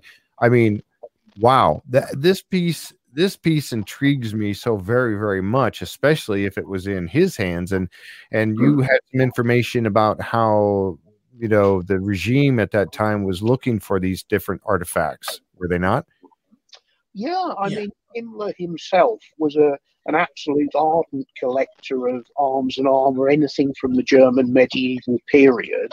And I mean, he himself, prior to the days of the Nazi Party, he was as much as an amateur historian and fascinated by the whole Grail legends and mythology as we are. Mm-hmm. I mean, he was actually an extremely well read and very, very well informed historian. It just kind of all went a little bit astray, shall we say, a little mm-hmm. bit later in his life. Yeah, and this this piece just fascinates me. And and one of the user or members here just you know reached out with a question about that, which was what I was just thinking. Is that you know is I, I'm sure there's probably a possibility that if they were collecting some of this stuff um, there may be more items that might still be in Germany or something, or, or hidden away somewhere over there. Do you think that might be a possibility? Uh, well, of the stuff that was looted out of Wewelsburg in, I think it was May 45, there was a complete armory room in, in Himmler's personal quarters. I mean, there was there was quite a quantity of, of pieces. I've got another piece that was his. Oh, wow. There's there are some pieces in America, and there are quite a few pieces in Russia. I mean, it, it, when you get in the circle of arms and armour, it is known where some of the pieces are. But again, it's not like the sort of thing that's broadcasted around. You know, we, we, all operate in our own little secret world of who's doing what. But yes, there are pieces about. That's fascinating, and I know that uh, you know, and like you had mentioned earlier, there's a, probably a lot of pieces that, well, there are obviously more pieces that we um, have not seen yet that's part of your collection if you have over a hundred in this particular collection. Um, and i'm and i'm assuming that that's going to be some of those are going to be coming out in the in the next season of the show which we're all looking forward to. I know i am. Um, but one of the other things too was that um, these items that it's so interesting that you've not only taken these items to go and have them looked at by a particular specialist in the field but you're kind of leaving the interpretation open on that. You know, you, you really don't, you know, people that say, well, they don't have any conclusions. They haven't come to any conclusions, but in in in retrospect, that's kind of where you're leaving that open to other people for interpretation. Is that correct? Well, we, we can't we can't make any conclusions. You know, I mean, mm-hmm. you're looking at old items, and it's it's for it's every it's for everybody to conject and to right to add light onto them. Some some people might just have one one little nugget of information that could change the whole story on these items or on one item. Um, and we're open we're open for people to to enlighten us on it. Mm-hmm. And that's what's really neat about the fact, and the fact that you're bringing this out to the public and not keeping it locked away in a in a um, someplace. You know, it would be really nice that uh, I mean, people would. I I know personally, I would if these items were in a museum or on display someplace. Um, I would try my best to get there and to to see them for myself and and get to be that close to it uh, rather than seeing it on television. I mean, this would be that would be fascinating, and I'm really because, well. All the items are all packed up and locked away, and occasionally we have to go and find a specific item for it for whatever reason. And it's as exciting for us every time when we we get them out and and look at them again. You know, it's it's a, it's a big thing because we we don't we don't we don't have them on on the shelf or you know on the table in the living room. They, they're actually locked away and you know in in in in in, in safe storage, but it's it, it's it's brilliant when you get them out and you can see them again. It's mm-hmm. it's just and every time it's it, it's as exciting as the first time we seen them. They they have that thing about them, you know. Mm-hmm. Absolutely. Um, I think go just going back on what you were saying, Jeff, that you know the, there's always been rumours of what were the Templars doing. They were obviously up to something behind closed doors, right? And I mean, with the group of ritual vessels, what I think it has definitely done, it's enabled you to stand up and say, well, yes, it wasn't a rumour. They were certainly doing something. Mm-hmm. Because if they weren't, well, you wouldn't have all of this stuff. It wouldn't have been looked after and considered sacred. It would never have been manufactured. So you kind of proved a point that, yes, we can now say that there were things going on. But I don't think me and Carl, or particularly anybody else, is ever likely to be able to say what was going on.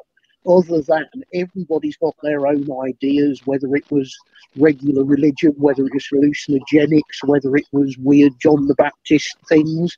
I don't know. I mean, everybody will have their own ideas, and mm-hmm. whatever you say or I say, somebody's going to disagree with you anyway. So right. it's easier just to leave it open. And well, it's there for discussion. Nobody's right or wrong, and mm-hmm. nobody ever will be. I don't think. Right. And and you know right. the interest of it too. Go ahead, Gretchen. Oh, sorry. I just to say that yeah, uh, Hamilton is right. There is not a letter saying uh, Sir uh, John Smith uh, in a initiation ritual into the order did X, Y, and Z, said X, Y, and Z, ingested herbs, whatever. You know, it it does not exist. Only the trial uh, materials that were gained under torture and exist. Of course, there are some consistencies, but some of those responses, you know, that that that was uh, you know, forced forced confessions uh, with a witch hunting book. Um, so you know, the some of these answers are very are very uh, dependable uh, under torture, especially if they were told to say it. But um, uh, it's it's good to talk about ideas. It's good to bring up questions because that's when perhaps an inspiration will happen and mm-hmm. somebody may may may key into a a potential that that might be traced down but that's what we're all trying to do and that's what makes this so riveting and so exciting right. and, and, and, going on top of that too is the fact that if we did know then then then it's kind of like it's kind of like you're searching for different items that you've done and and i think hamilton alluded to this earlier it's it's the finding of the next item or the searching for the next item that gives you the excitement so if we knew about all the rituals that they had done okay, the excitement would be gone. So, but for you to sit and think, oh man, I wonder what they were doing. You know, I wonder what kind of things that they had going on. That is actually more exciting than than having the present of knowing. I think in in, in the end, definitely, yeah. So that I mean that that, the that gives the journey's, more, the journey's always more interesting than the destination, yeah. isn't it? Yes. Exactly right. Do you have in your collection, if you're allowed to say anything that relates to maritime or uh, naval uh, activities? Uh, maritime or naval? I don't think so. No, nothing springs to mind. Not of the sort of temporary type era. No, no, nothing at all I can think of. Perhaps that's what you need to find. yeah, you need to find that. Oh, Carl's looking for something back there. Oh, yeah. there it is. There you go. The There's your right there. Yeah. That's yeah. it. He made the shark's head sort of uh, top for it. Little... Oh, that's awesome right there. That's. I used to watch him. Right I've still got the box of um, all his tools, how he used to make them, and they're great, aren't they? Oh, they are. It's fascinating um, something I wanted to bring up too, and I know that this is, um, you know, maybe a little bit of a touch, touchy subject for you guys, but you know, and and we're going to wrap this up here in just a little bit. I try to keep this to two hours.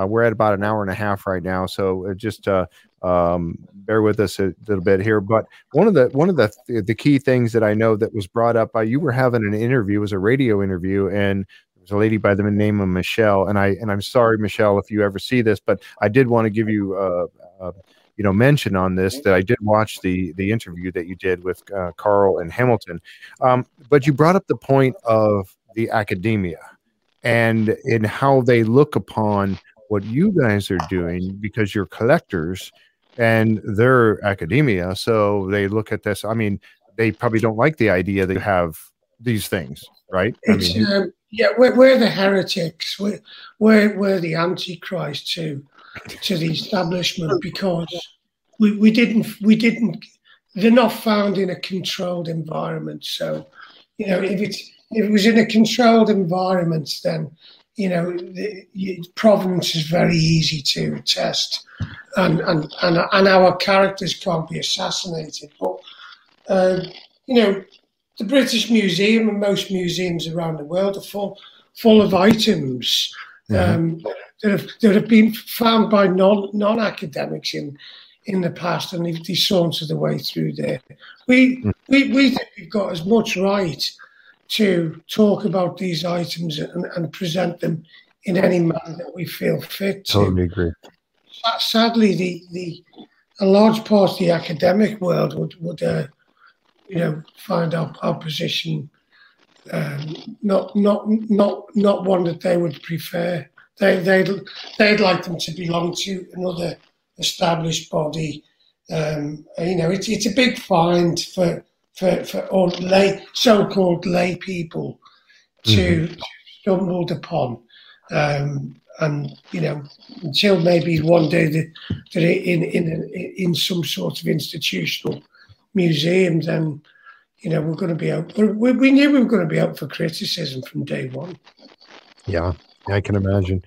And and that's well, something that, you know, I, I know that like for for Hamilton, and again, you know the fact that he's been collecting these types of things all these years you know you look at the people that are in academia and they're going to say well we have the knowledge. We've been to college and we've done all this and i have a degree in these things.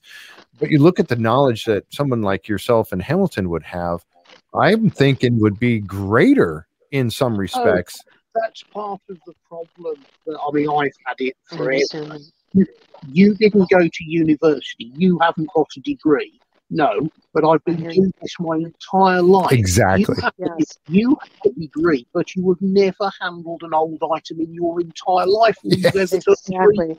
You lemon. You know, this, yes. this concept that uh, we've had and it particularly gripes me because you know that I just get looked down on my nose nose at. You know nothing. You simply have these things. Well, yes, but there is a reason why I have them because I know exactly what I'm doing, and I've done it for forty years. That's why I have them, you idiots. You know, and it really does wind me up. But you know, yeah. at the end of the day, until such time as these people decide to kind of talk to us sensibly, you know what? You don't get to look at them. When you do talk sensibly, then you can look. Simple as that. Mm-hmm. It's easy to see what the two of you have achieved. It is so impressive. And I do understand what you're saying. I have not been to university either. I'm self taught. I've been studying the Templars since 1995, and that's when the bug captured me, as it were. And I just can't think of anything else I'd rather be investigating in my life. This is what I do. It's part of who I am. And uh, the education has become so highly structured, uh, going back decades. You know, the, the Victorians were hiring tutors. Yes, there were established schools by Henry VIII, but the structure of, of higher education has become so hard that if you stray outside of it, you are anathema. And history is taught in modules. 45 minute module slots and it's uh, it's outside of time and space and they don't ever connect the the how did the templars get here well the the the vikings the norse had had specific knowledge and they they eventually you know the the templars are, are in broad the the descendants of the vikings you know the uh, Rollo married into uh, the king of Paris's uh, uh, household and became a duke, became royalized, and all his knowledge went right into mm-hmm. into the aristocracy of France. And not long after, you end up with the last great Viking raider conquering England. So you know it's all joined together and that's what nobody wants to talk about that domino effect and and as business people as antiq as an antiquarian, you know, Carl and Hamilton know this. You know, they know things that a structured university can't put together. I think as well when you when you actually go to these places, you compress time. So when you first start off looking at the Templars, it seems you can't really get your head around that distance of time between our generation and their generation. But the more you look into it, the more the time compresses and the closer you get to those people, and they were people, you know, mm-hmm. with, with the same same desires and dreams and fears that modern humans have, you know, but they they were very uh, incredible with what they did with the commercial side. You know, they were amazing uh, merchants and bankers, and you know, they, they created the first check tourist checkbook, didn't they? Really, with uh, you know, you could deposit a, a thousand pieces of silver in a preceptory in England, and you could travel to Jerusalem and cash cash cash the note in mm-hmm. in incremental parts at any temple place. And that, that's that's an amazing thing that was done all that long time ago. Exactly. Yeah. That, that yes. And people trafficking is an issue today, and it was an issue then. And the Templars yeah. saw the need for protection uh, on the road of, of, of people's uh, worldly goods and, and uh, coins. So, yes, you could count on being on a Templar ship and not be robbed uh, halfway through yeah. across the Mediterranean and pitched overboard. So, you know, and, and these are problems that, that we face today. So, you, yes, you're right. Carl's right.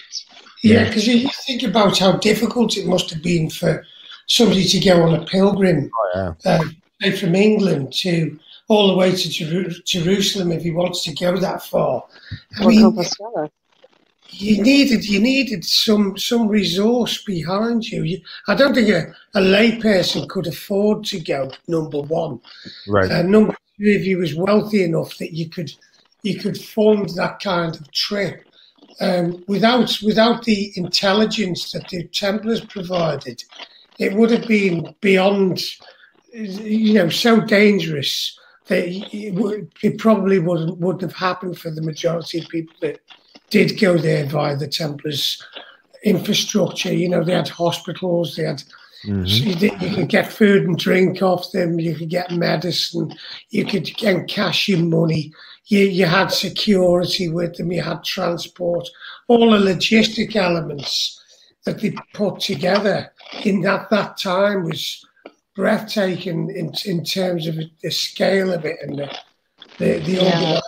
Organizational skills. That's what I find. Yes, they're, they're, they were absolutely ferocious as well. First on the battlefield, last off, three to one odds, no ransom, and the lay brother system that would allow you to join for two years, have an incredible experience, contribute, and then go back to your families. Yes. So it, it was a much broader subject than what is allowed to be discussed academically.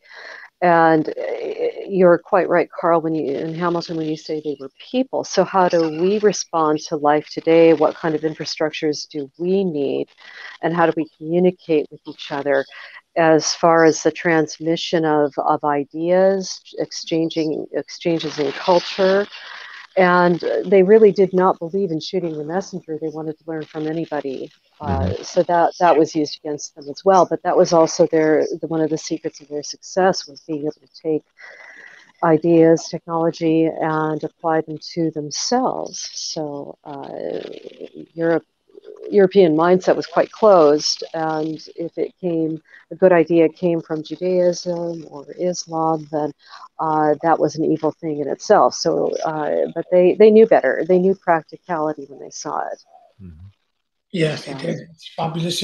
We were talking about, you know, when when, when the Templars built Chartres Cathedral, the fact the fact that the the curve, the technology curve, was so acute, it was almost supernatural. He said, "How, how is it possible to to to have gone from from there to, to there?" Mhm. in, in- such a small period, it- there's no, it's unprecedented that technology leap. Uh, and they said the only way they could have done it is with some form of supernatural knowledge, or they've, they've you know, they discovered things that weren't they weren't available. You know, the the, the skill sets or the the uh, the maths to put that together, and what they achieved after that was fantastic. Yes, it's it's so exciting and and awe-inspiring. And Mm. did they discover that under Temple Mount? And then, Yes. uh, you know, work with scholars to uh, release the, the information? Did they absorb uh, engineering and mathematical knowledge from the East?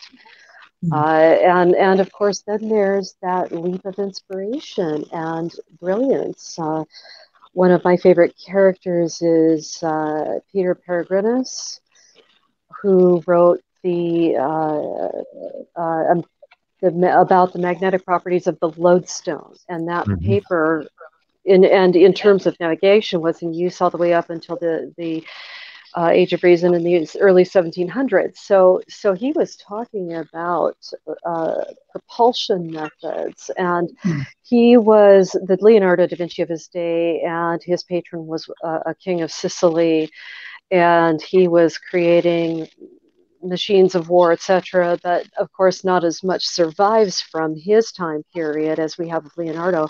But he was the Leonardo of his day, and he's talking about ships that have propulsion that can take you to whatever land you wish to go in Mhm. and that, you know that those leaps of impressive leaps of great intuition from these higher realms that Yes. that wish us well and want us to to grow as as uh, in partnership and as people and with technology. So you know these these geniuses that we're blessed with from time to time that uh, can can help us spring forward. And then there's always that jealousy factor. Mm-hmm. The jealousy factor when you get someone uh, with great gifts and uh, of inspiration and skill that can apply them the people around them feeling threatened by that and wanting to squish them. Uh, but clever is the patron who will will grab that individual and put them in charge of an awe-inspiring project like like Chartres Cathedral. Yeah, so, I suppose like the last century, we have to look at Tesla, don't we, to to see yeah, that. to understand that, to understand yep. yeah, that, exactly that right.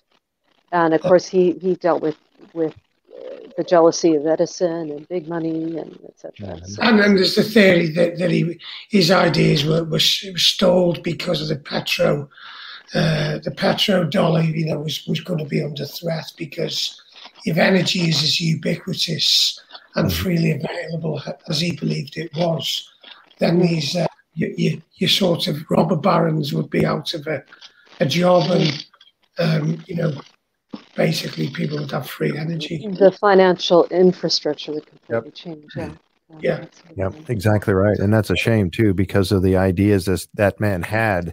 Um, and, and, and, and then all of his paperwork being, you know, disappearing and everything that he had. And, you know, if somebody has it and they're just, they're going to put it aside and they're not going to do anything with it simply because they want to make that almighty, uh, dollar in, in, you know, produce, making forcing people to pay for electricity that comes to them. It's just things like that. It's just fascinating. Well, I think as well, what happens with with new technology is the powers that be hold it back for them to to to to work out the roadmap of commercial exploitation. Mm-hmm. And if it takes them 50 years to, to work out a roadmap of monopoly, that's the time they'll release it. And, mm-hmm. and they won't release the technology until they've completely harnessed the ability of turning it into money for them and to make sure that other people can't have control of that technology until they've ex- ex- exploited and mm-hmm. exhausted all of the revenue out of it. Right, exactly. So it could be today that there's fantastic technology sitting sitting in, in laboratories or in offices, but we're not allowed to have them because they haven't f- figured a way to create a monopoly. Yep. Exactly right. And that's a shame. Mm-hmm. Well, this has been fascinating. You guys have just given us so much information and, a, and an inside look at all this. And and I tell you, uh, you know, you know, we know that you're working on season two. You're finishing that up. Uh, we'd love to have you guys come back and at some point and, and talk with us again. And hopefully we can get Hamilton's connection figured out. So uh, get him yes, a uh, laptop or something. Great to see your face, Hamilton. Right, but I would I did want to ask you this question. Now, season one has been out. How has being uh, famous now, being on TV and uh, in your five episodes, how has this changed your lives? Uh, Carl, if you want to go first, Carl, you can ask and talk about that a little bit. How has this changed your life? It's just classic, wasn't it? We, we, we, we, we get to do the show and then COVID comes and we can't go out. So we haven't, we haven't we haven't had any pleasure of fame or. Oh anything. yeah, there you go. That's true. I, I did get recognised in Costco at the petrol station a few weeks ago, uh, yeah, but it's not. It's not really um, something that we've we've we've had much exposure to. Really, no, we haven't been out and people coming up asking for autographs, anything like that. You know, because it's, it, it's it's kind of a niche show, you know. It's not mainstream, so um, the kind of people that watch it will see us, but we're, we're not like a big Saturday night show, are we? Where the masses are going to see us. But it's it's um, be nice if it, nice if uh, we got some free stuff out of it. You know? Hamilton, how yeah. about you? How has this changed your life? I got recognised once in my local supermarket because I mean I don't do supermarkets. I'm not a shopper, and I got terribly confused by a one-way system they incorporated for something to do with COVID mm. that I hmm. didn't even know it was a one-way system. And I was pushing the trolley the wrong way round because I didn't know where to find potatoes. And a man came over to me and said, "Oh, can I help you at all?" And I said, "Yes, yeah, I, I just don't understand. But come with me, sir. Here, what do you want? Ah, potatoes, thank you." So he then said, "Hmm, "I did enjoy your show on the TV last week, Mr. White." There you go. There you So- go. which is kind of great. But all that means is he's going to go and tell all his mates and everybody else that, hey, I saw the man off the telly and he didn't even know how to buy a potato.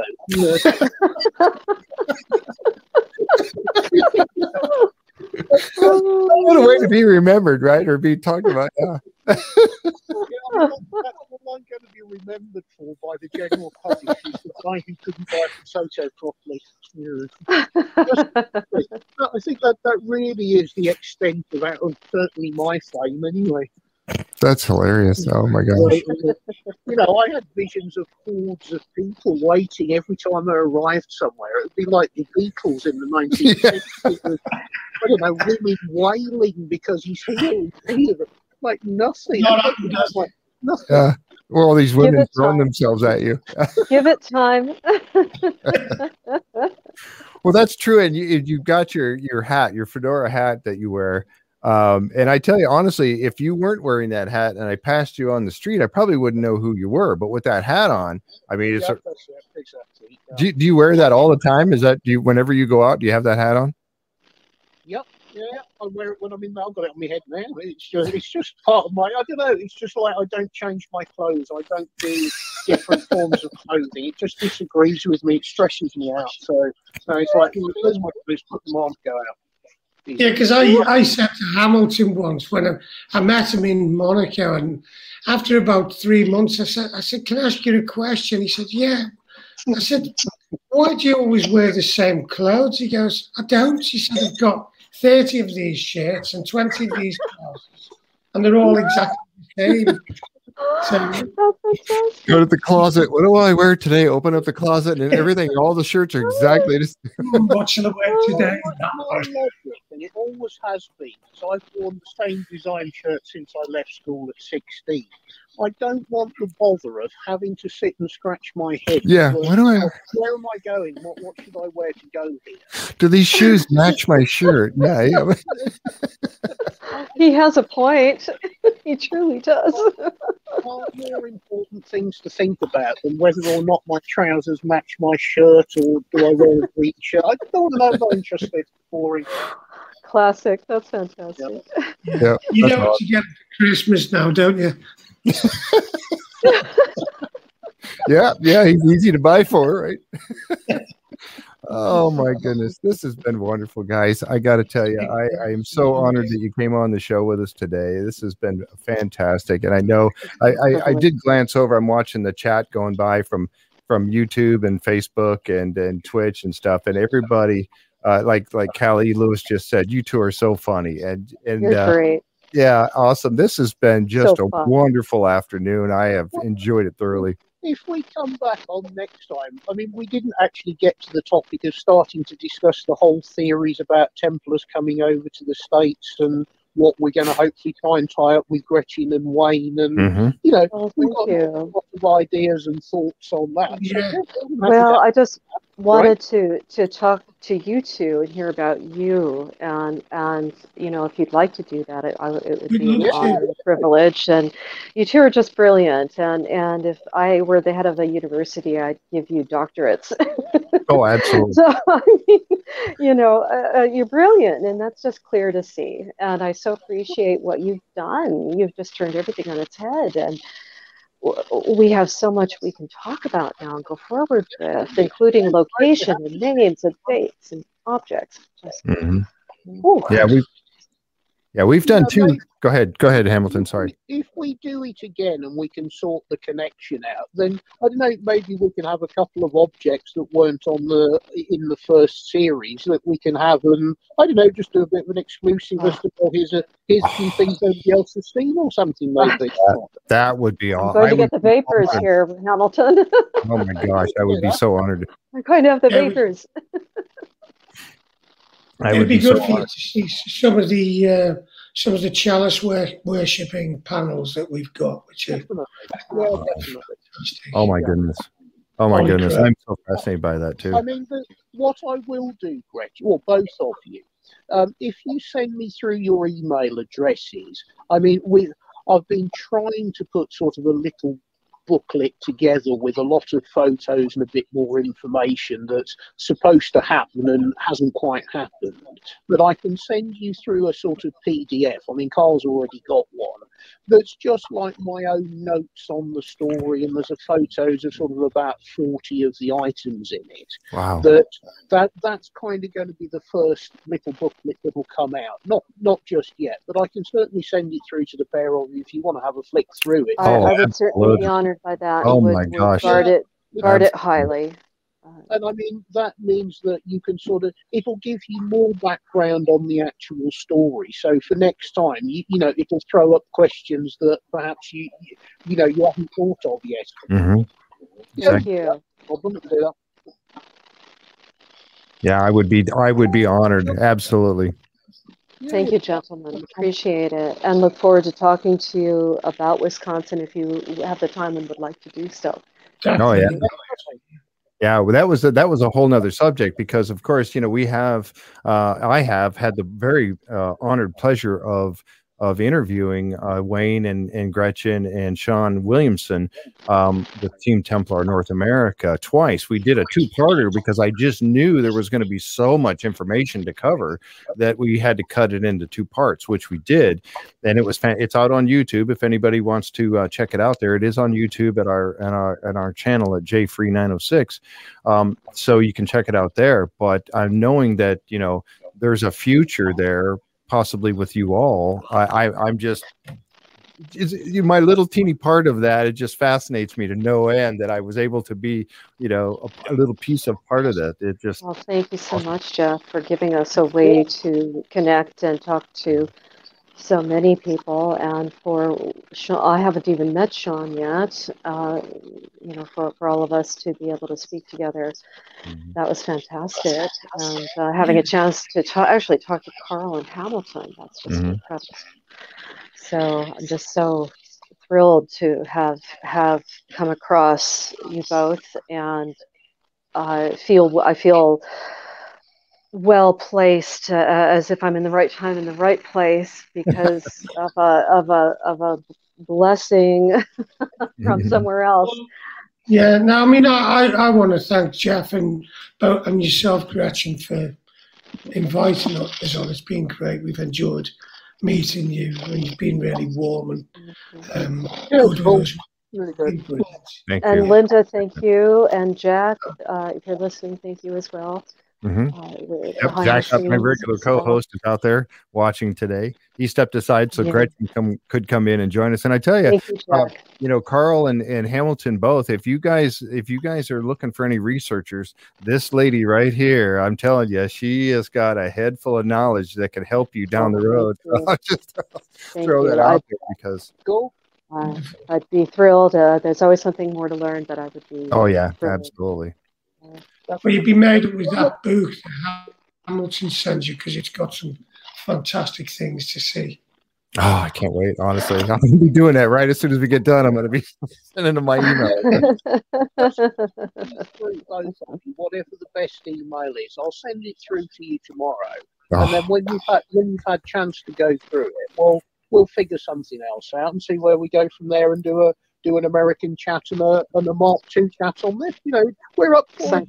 Fun, you know. And uh, just so can't wait. Can't wait. you guys Thank you guys are wonderful and i and i know that uh now that i've gotten a chance to meet you and just realize that you guys are just down to earth people that uh, uh are on amazing uh, journey and uh have an amazing job of finding this stuff it's just you know like i said earlier we're kind of living uh you know through your uh vicariously through you guys and what you're doing and uh i i i applaud you and i'm really looking forward to season two coming out uh and seeing what you guys have to share on that too so uh, good luck with that, guys, and uh, and and good luck with Team Templar uh, in the future too.